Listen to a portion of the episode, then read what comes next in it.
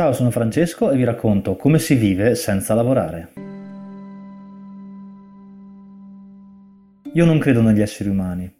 Non perché non vi siano persone che hanno valori veri, pronte a dare tutto per il bene collettivo, ma perché la maggior parte di noi non è così. I numeri lo dimostrano chiaramente. Preferiamo il profitto, la gloria personale e il potere all'amore, alla compassione e all'aiuto reciproco. Il prossimo è un problema, un nemico, un potenziale ostacolo che deve essere superato. Pensate non sia così?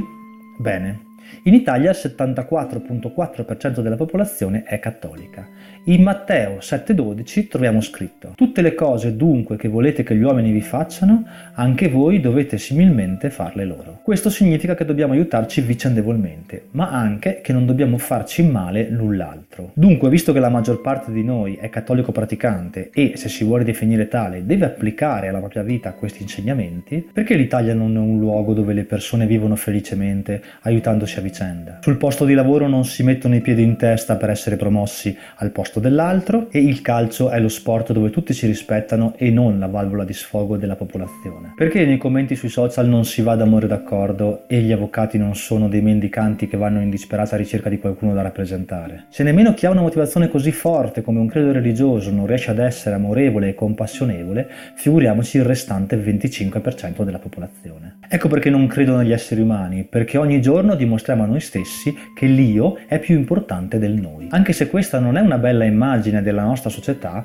diciamo che è un insieme di comportamenti piuttosto inevitabili. Non è facile restare esseri umani se ogni giorno respiriamo i velenosi dettami del sistema in cui viviamo. Nella società del profitto, infatti, l'uomo deve per forza essere nemico del suo prossimo se vuole prevalere ed essere glorificato dal dio business. Anche se nel nostro cuore coltiviamo l'amore e la compassione, il bombardamento mediatico continuo fatto di slogan slogan e falsi valori, manipola i nostri pensieri e i nostri sentimenti spingendoci a perseguire solo quello che vuole il nostro ego e non il bene collettivo. E poi c'è la paura, tutte le notizie tendenziose e appositamente gonfiate per fare audience ci spaventano, rendendoci meno sicuri, timorosi di perdere quello che abbiamo e per questo nemici degli altri, che vediamo come potenziale minaccia alla nostra stabilità. Ecco che tutto questo ci disumanizza, ci trasforma da persone che sarebbero felici semplicemente avendo rapporti sinceri sinceri e armoniosi con gli altri in isole di solitudine, distanti, gelose del nostro avere e sempre in cerca di dimostrare qualcosa, anche se finto e solo apparente. La conseguenza più drammatica è l'infelicità diffusa,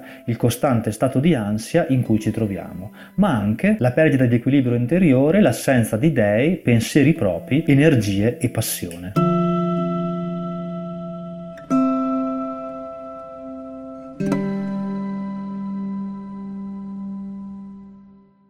Dunque, alla luce di tutto questo, che cosa possiamo fare?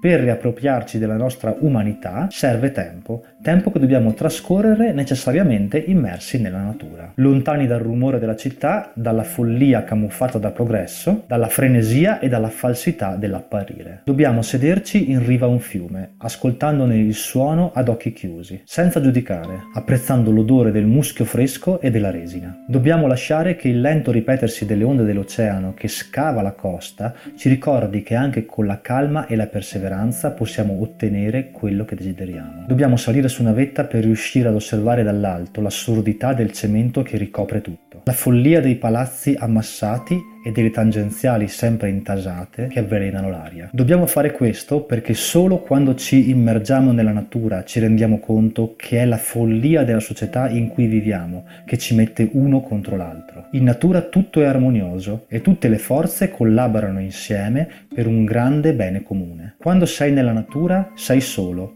lontano dalle consolazioni materiali e per questo emerge quello che hai dentro. Scopri lati di te stesso che nemmeno immaginavi. Comprendi i veri valori e ritorni lentamente alla tua originale umanità. Allora lo sporadico incontro con l'altro torna ad essere un momento di festa, di felicità, di condivisione, di apprendimento, un modo per condividere e imparare. E l'altro non è più un nemico da scavalcare per ottenere denaro e successo ma un alleato nella vita. Solo ritrovando la nostra umanità possiamo incominciare a rimetterci in viaggio sui binari della vita, quella vera.